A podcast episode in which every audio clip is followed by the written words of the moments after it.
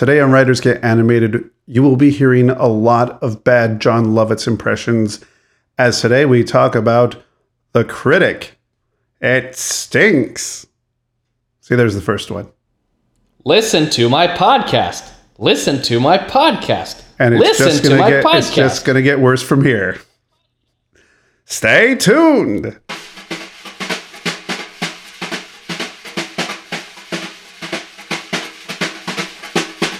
Good day and welcome to Writers Get Animated.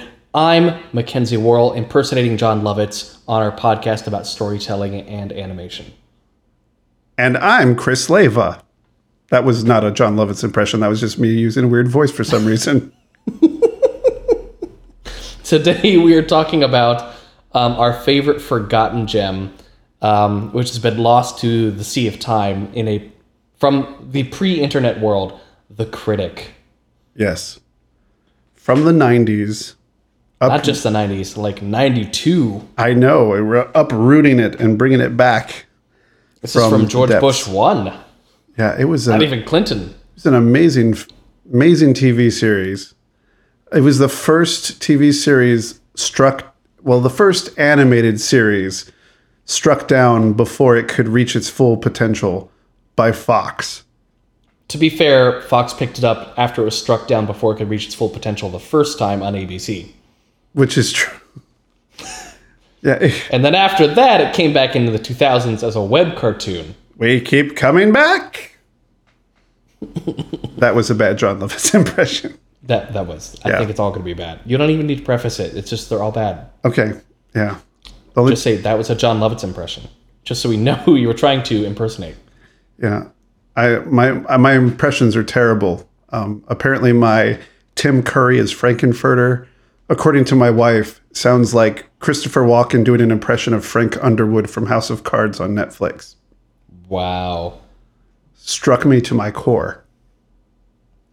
So, not going to do that Not- anymore. Okay. But Jon. Lovitz, the critic. I'm going to hold you to it. uh, so the critic, I feel like it's an interesting show because it's not quite a Simpsons knockoff, and it's not quite a Family Guy prototype. It's kind of between the two in terms of its narrative palette, taste palette. it's a narrative taste palette. Um, it has cutaways, but they're all in the context of the show because Jay Sherman is a New York film critic um, who seems to only review bad movies. And The Critic is a show that imagines a far off, distant world where there's a Jurassic Park 2, among other things. Right. And they're all terrible. The Velociraptor has an evil villain monologue about, in a British accent, about learning how to use door handles. He reviews a lot of sequels. I mean, let's face it. The, the one of the episodes that we'll talk about a little bit more has a sequel to Interview with the Vampire, which is itself a knockoff of Risky Business and Rain Man. So they they go really uh, they go triple level with their with their jokes. They usually will take it to a obscene sense of absurdity. Not obscene in terms of adult obscenity, but in terms of they just take it so far level that you're like, Yeah. what are we even watching anymore? Like the joke just goes so far into left field. Um, I It's a dystopian Hollywood, is what it is. It's a dystopian Hollywood future. and in a lot of ways, it's the Hollywood we live in right now. I mean, let's it be real. It really is. It was so accurate.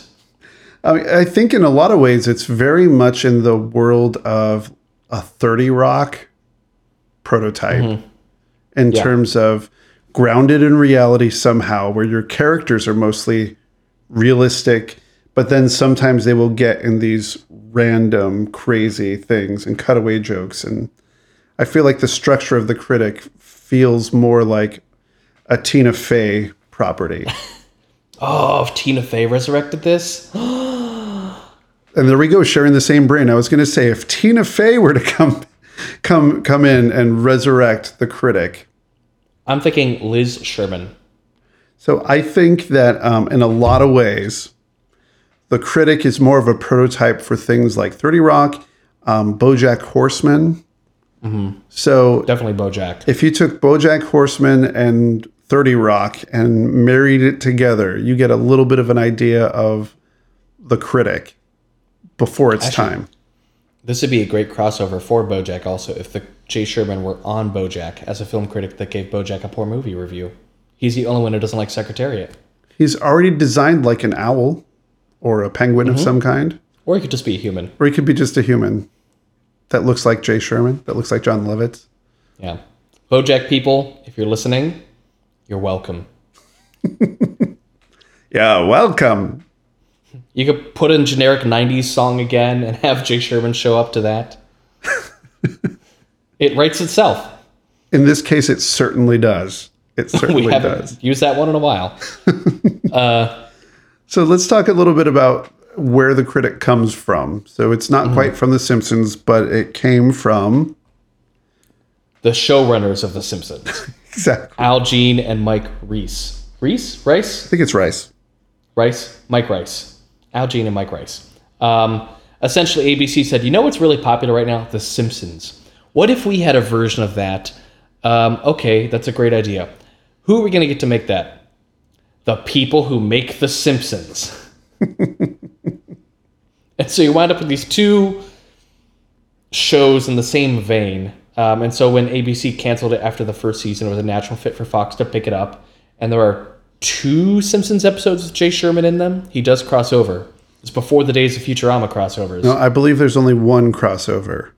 Just one? There's just one. Jon Lovitz. No, he, he's in an insane asylum later in a throwaway. oh, I guess there was that throwaway. I wouldn't. I wasn't counting that one. I was counting where he's actual character. Actually, no. There's another. There's another one which has. There's another appearance of Jay Sherman in there where all the Jon Lovitz voice characters are at Moe's or something, and they all turn around and go, Yes. "Yes," like like something like that. I believe there is that moment. We'll have to look that up and post that in the show notes.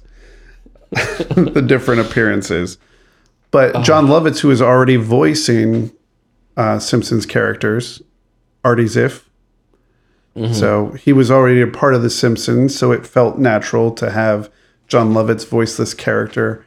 But it's a very much um, if The Simpsons is about a family, the critic is more about an individual and a you know in his broken as as quote unquote broken American family where he's a single father raising his son, trying to do the best thing, owing tons of alimony to his wife, who has constructed a billboard that's continually counting the amount of alimony he owes her, Outside of his apartment window. which is a wonderful sight gag. Yeah.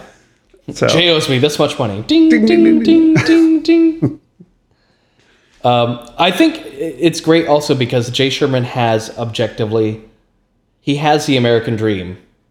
If you're just looking at his life from the outside, he has rich, wealthy parents. His dad's a former governor of New York.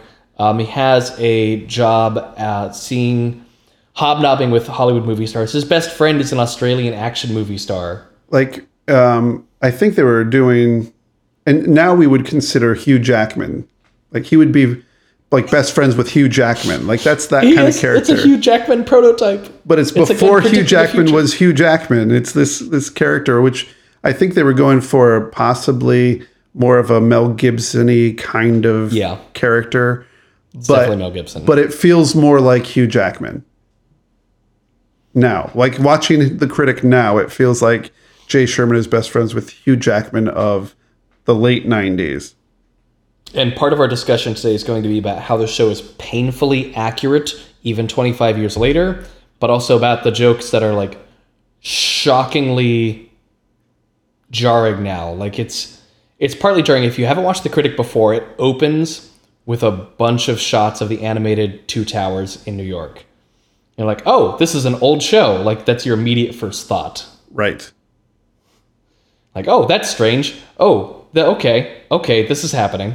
Actually, that's what um, my wife's first reaction I put in the d- disc because it's only available on disc. You can't find it online in terms of Netflix or Hulu or iTunes right now. A lot of them are on YouTube. well, sure, but I'm saying They haven't been taken down. yeah, the no places to the purchase the critic. Um, so I popped in the disc, and um, her first reaction was, "Wow, this is old." like that's what the first statement, not "Oh, I remember this." It's "Wow, this is old." so, so exactly what you're saying. Case in point, like, "Oh, this is old," um, but it has that wonderful um, opening theme song by Hans Zimmer of all people, uh, which is minus it. It doesn't have any of the um, 2000s Hans Zimmer um, Yeah. cues that he normally would be known for later on, but This and 2000s Hans Zimmer had a baby and did the theme for Madagascar. So there we are. so it's a very fun, very fun opening, but very dark humor. It's very much at the expense of its main character. They don't take their main character very s- seriously. Every every time they can insult their main character, they will. Um, whether it's for a really complicated joke or whether it's for just a simple um, joke at his weight, you know, mm-hmm. um, or him just being a lame person. Anytime they can do uh-huh. that, they will. Yeah. They will immediately. Immediately and yeah. His stomach kind of evolves into a character over time. His stomach gets a voice and it's a throw off way a couple times. It's just I think it's a, in the same way that Homer's stomach talks in sometimes, but a little bit more. It doesn't sound like Jade talking. It's it, it's Jon Lovitz doing As a stomach. doing a different voice as though you know that was a bad like stomach. feed me, Jay. Exactly. I'm sorry, it's more like feed me, Jay.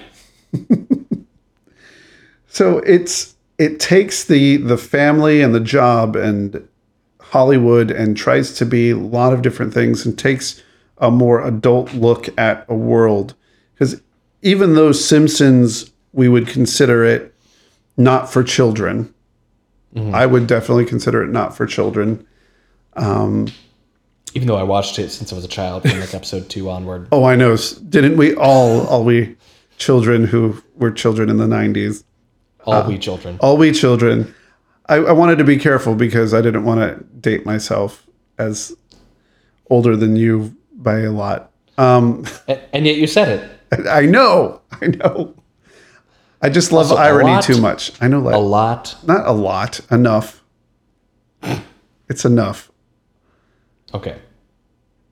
anyway Anyway. the critic takes that and goes one step further to in no way being having things that would be funny to children yeah. Like there is nothing in the critic that anyone younger than let's say 7 or 8 would find hmm. funny. Hmm. I don't know. I think the Easter Island kid at the UN school. Okay, the Easter Island kid at the UN school might be funny. And there there are a couple jokes in later episodes, different episodes where um, it's just really really low low hanging fruit uh, in terms of comedy, but most of the jokes are higher level jokes. Yeah. So you're you're gonna have to bring something to it, a different maturity. And I think one of the episodes that we chose, we have two episodes we're going to talk about.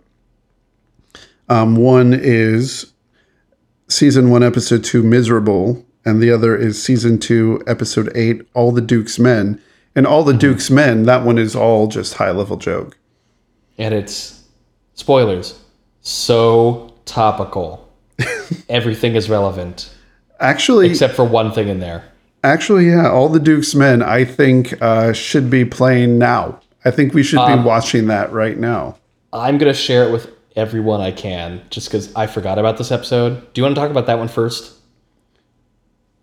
Well, should we?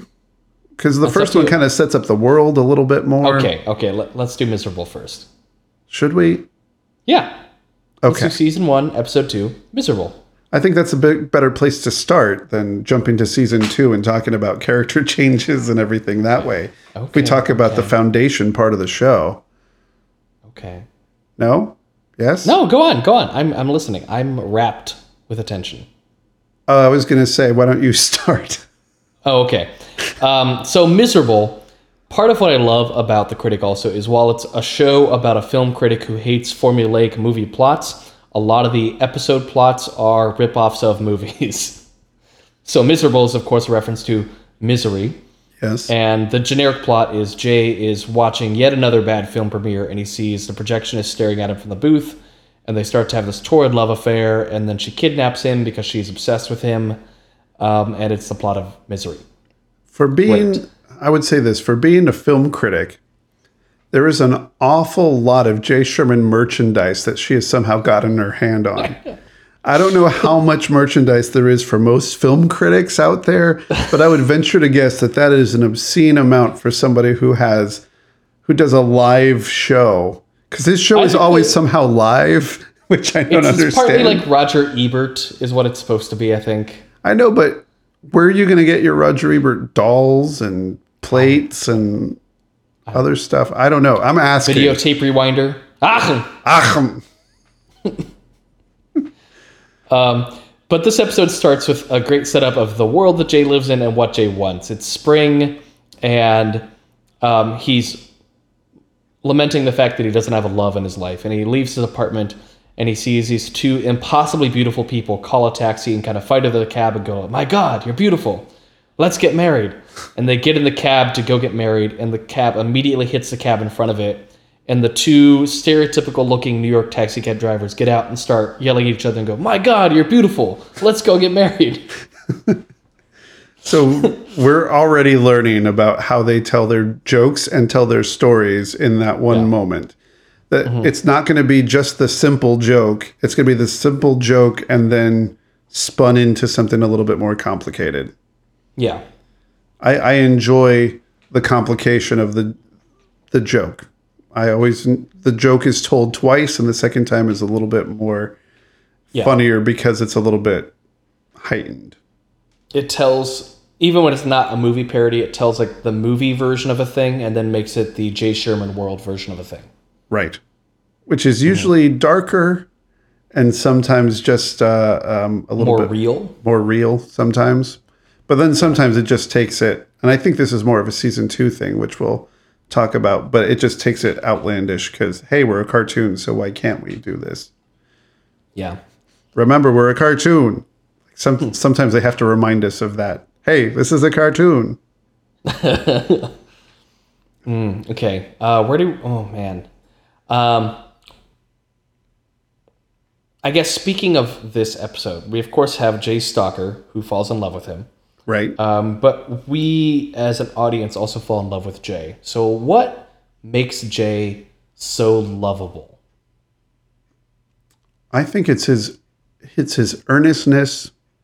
We see that he has an intellect. He's obviously smart, but the fact that he doesn't win at anything makes him Yeah. a little bit more lovable. And I think a lot of it comes from Jon Lovitz's performance because Jon Lovitz can be the most obnoxious character, but somehow make us like him. You know, it's, Eh?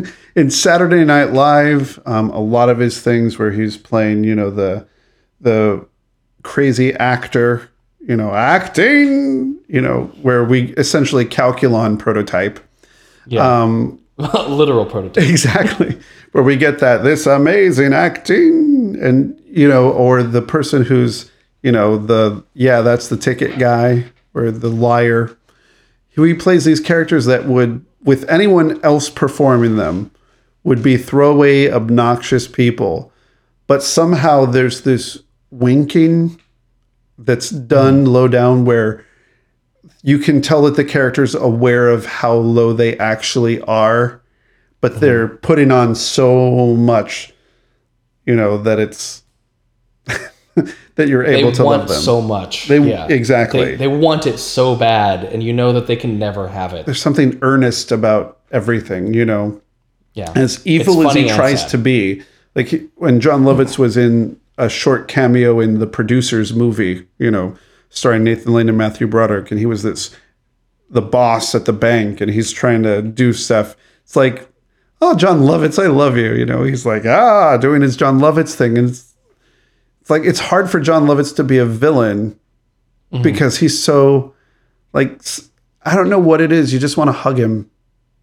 You just I think the best example is when he gets back. You mentioned he gets back to the stalker's place, and there's this wonderful 365.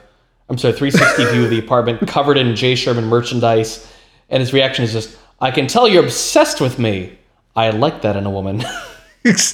Right. He's just like anyone else would be totally creeped out by this, but he's just so hurting to be loved that you've taken love too far, and I appreciate that you love me. Just the fact mm-hmm. that you love me, I don't care how much. Actually, I like how much because this just shows how deeply you love me, which sets up the joke at the very, very end. I was thinking about that. And he goes on a second date with the stalker after being rescued from her house. I didn't think you would be, you know, it's like, ah. Then they just laugh about this, you know, and laugh about the time that they had together where she locked him up. I brought you some wine. Oh, thanks. Uh. Because she poisons him with the wine. And then it comes back later on, just this. But it's a sweet moment where you just see somebody who just wants the simple, I just want to be loved. Just somebody love me. And in so many cases, he's not. Um, the hard part about season one is it sets up that his life is so difficult that he's not going to win at anything that I can see where that could be a put off in terms of mm-hmm. how long are we going to have to struggle with is Jay going to find love? You know, how long are we going to struggle with Jay and his weight or Jay and being made fun of? How long is this sustainable as a joke? And in early 90s TV exec world, not very long. Because he got In canceled. modern day Netflix Bojack Horseman world, forever. and be critically acclaimed. So to speak. Well, actually, so to speak. Well, I mean, critic, Oh. because the show, the critic. You were just making a pun where there wasn't a pun.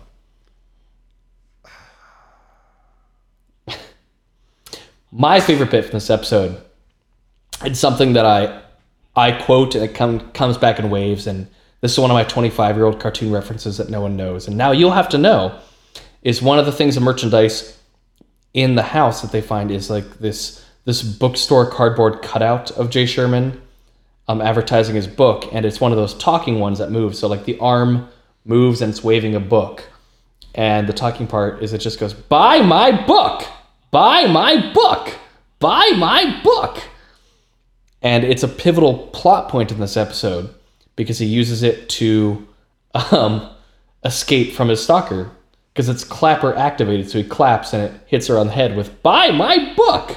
It knocks her out. Mm-hmm. And so occasionally I will say, buy my book exactly like that, or listen to my podcast. And now you'll know. And now we will know. Mm-hmm. This is probably one of the most famous lines from the show, also. And it's it's a throwaway. It's not my favorite joke in the critic. Um, no. My favorite joke, I think, is also in season one. I think it's like episode nine or something. I can't remember which episode it is. It's um, a little Deb will do you. It's in that episode. Is it the penguin one? No, no, no. It's the joke about the the gloves, and the Oh, I don't know this one. the dress. So part of the story is Jay's sister, Margo, um, is becoming a debutante, and she's having the debutante ball and has to be a part of it, um, and is forced into it because of their place in society. They're rich and they should be at this ball. So she gets into the dress, and the dressmaker's like, "Now I have to ask, are you able to wear virginal white?" because we also have this color which is hussy white, which is a little more off white. He's like, "Can you wear virginal white?" And she says, "Yes, except the gloves." and that's my favorite critic joke. It's my favorite because just the the human look where she looks off screen slightly and kind of like looks down, not at anybody, and just says, "Except the gloves." but not the gloves. And then later on, her dress is, you know, it's white except for the gloves and the sleeves and some other things. Hmm. So it's just a it's just a fun little joke that you have to be of a certain age to get, and if you do get it, you just laugh a little bit harder. You know, just feel good that you know it. I think the best critic joke is does not have an age limit on it. Um, it's all sisters to Jay's family, the penguins that I mentioned. Um, Jay's parents are on this kind of rickety flame, rickety flame, rickety plane, flying on vacation, and his dad's kind of like cuckoo to begin with. Um, and so it cuts to them, and his mom says like, "Oh, can you ask the pilot to like maybe fly a little bit smoother? They're the only people on this plane. It's clearly not a very good plane." And so the dad goes up to the front and goes to the cockpit, and he is trying to talk to the pilot. He goes, "Oh, pilot!" And he opens the door. He goes, "Our pilot's a penguin, and he's been drinking." and the penguin has like a glass of whiskey in front of him, and he's like, "Okay, well, I guess we're gonna get there." And then he goes to back, go back to his seat, and he stops. He goes, "Wait a minute." Penguins can't fly. Penguins can't fly! And the plane immediately drops out of the sky.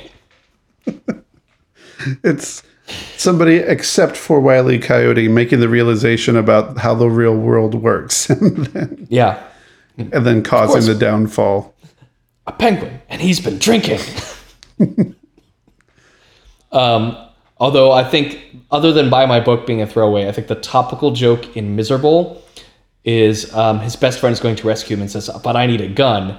And so he just goes on the streets of New York to a literal gun vending machine and gets a gun. And behind him, standing in line, they pan away as he runs off to go rescue his friend. Is a Ku Klux Klan member, a little kid. Uh, there's like a whole bunch of people standing in line for this gun vending machine. Like, oh, that's so.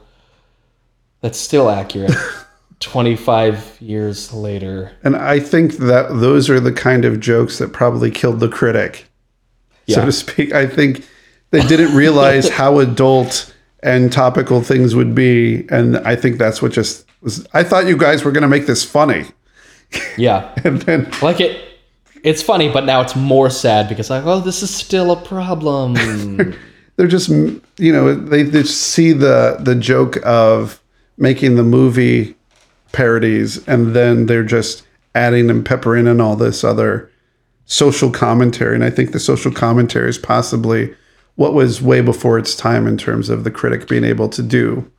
I think now the critic would be you know would hit every note and be just the perfect thing for us right now. Um, i don't you know what that's a good segue for? I think the, that this is a good segue for season two, episode eight, All the Duke's Men. So, what's going on in this? Um, get in- episode? Go ahead. We'll talk about season two in a second, but the general plot to preface this for all the Duke's men. Um, Jay's um, who there's a main character who's Jay's boss, and so Jay's um, billionaire New York boss decides he's going to run for president. I think you see where we're going with this. Why this might be somewhat topical now. Might be relevant. If you're listening to this podcast a year from when we first aired, hopefully it's no longer relevant. Go on. so obviously this is it rings it rings a little bit true with um, a certain person running for the presidential uh, office right now under the Republican Party ticket, and there are a couple throwaway lines in here that I think really speak to that.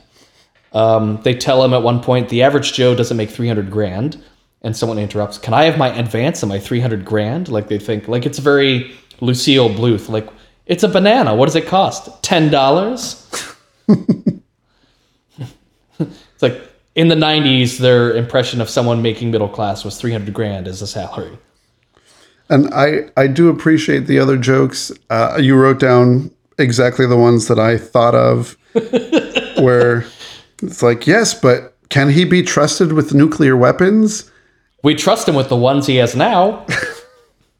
and it's that joke itself is like done. There's no pause for you to get it. You just have to keep going with the conversation. So like three lines later, you're like, oh, that's dark. And also the one, it's like, you're doing great, except with women. Do they vote? And this the anger of yes, we vote. What about the Irish? Yeah, they vote too. Whoa, we're gonna have to change those posters. it's like these ideas of just I and I think that's where season two goes a little bit further into. Yes, they make the joke about women. Whoa, do they mm-hmm. vote? And then it goes to the Irish. and then it goes one step further with the poster, which is essentially a leprechaun being kicked by by Duke. So it's Yeah. so it's like this. They go. It's like a three step joke. We'll make the social commentary of a man thinking that women can't vote. Sure, mm-hmm. that's that's a that's a good joke. But then further about what about the Irish, which is just this random old, you know. Old fashioned racism from 1900. And then you go to oh well, we have to like they went through and made these posters about you know get out of here Irish. So it's it's just this all these jokes building, which um, at the same time parallel in this story. The reason why um, it becomes part of uh, Jay being involved is Jay has helped his son Marty run for student class president at the UN school where he attends. Um, and he's written this speech just saying like i'm the regular kid you know and uh, he does it in several different languages so it starts in spanish and then it goes into an african dialect with click tongue clicks and other stuff which would i kind of It was the early 90s. We could get away with more racism then. yeah i kind of was like oh and then it went to the next joke it went to after that was klingons so it, it, it just it took the three level joke from okay we'll do it in spanish and then we'll take it into a little further and do this african language and then we'll do it into klingon with actual klingon children who beam out and beam in at different different times throughout the episode. So like i was saying it's they just take it that one step further where i think the simpsons might have stopped at the one joke of terms of doing it with um, taking it the one step to the african dialect even family guy i think now would stop at the african dialect and not hmm. go forward to the klingon In defense of The Simpsons, I think the best Simpsons episodes do go that one step further. With the war games, It's My First Day in English and Russian, and then turns to the boat of penguins. It says, to translate, It's My First Day. Quack, quack, quack. you're right Same setup. Same setup. The best Simpsons episodes, do, go do that third step yeah. It's that the third third step. heat, if you will. The trivection oven. We, we remember that we are a, a cartoon joke. We can do anything. Let's have Klingon children. Although, um, oddly, Klingons were more topical in the 90s. Um, but um, I think the one joke that really jarred me in this episode is they do a Princess Di joke. And this is five years before Princess Diana's death? Four years. Which what it was ninety five this episode? This is like 93. Ninety three. Um Princess Di was ninety seven, so about four Yeah. years. Yeah, and like I saw them like, oh, it's gonna be about how she's dead. Oh, she's alive when they made this. Oh, okay. And like that was kind of shocking to me. It's like um oh, there's something else I was watching and they make like I forget what show it was, but there was like a Cosby joke about how he's so lovable. I'm like, oh, that's not funny anymore.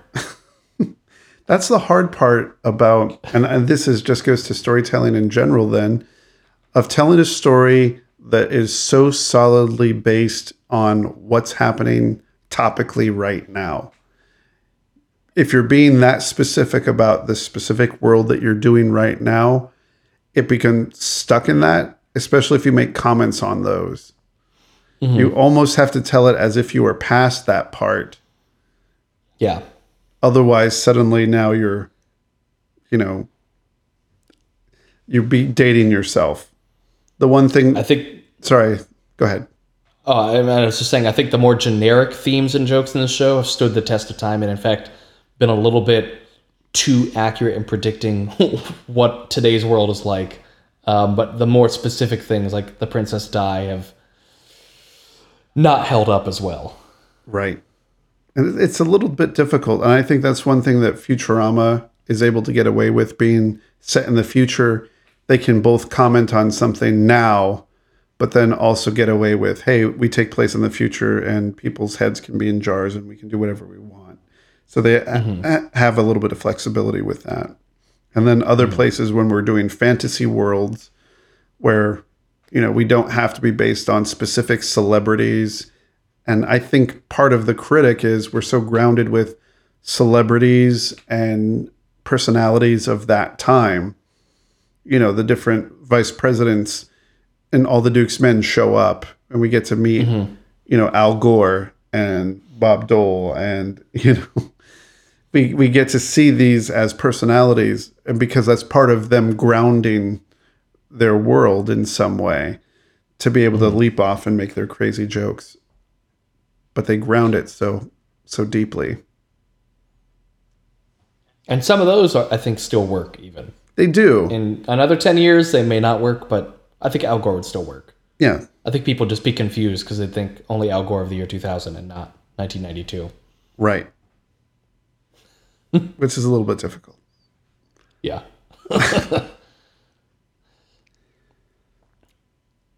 so do you do you have any favorite things from these episodes From these episodes, I have two favorite things. okay From Miserable, the it opens with the Jay's radio alarm clock dating the show.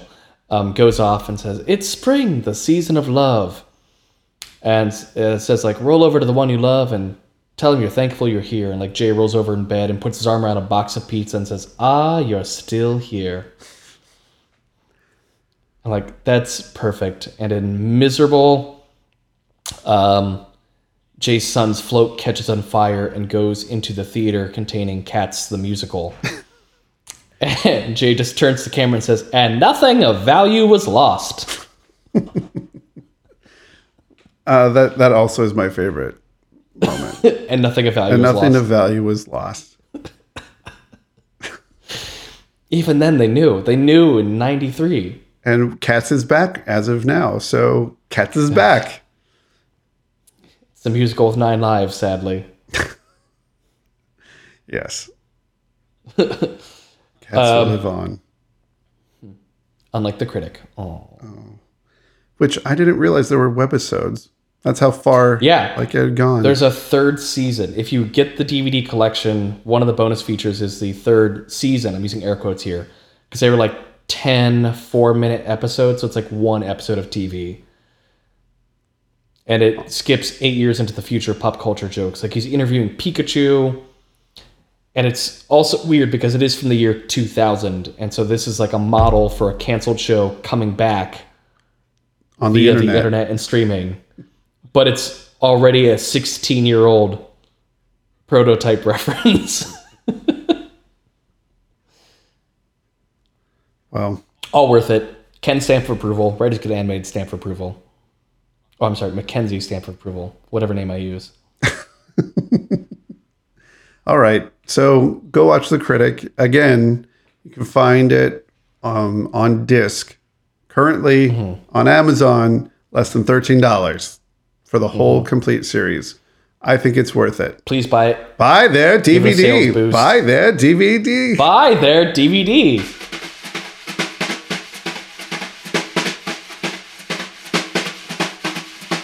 On the next installment of Animated with Writers and Getting, we are talking about references Shakespearean. Shakespeare references in cartoons.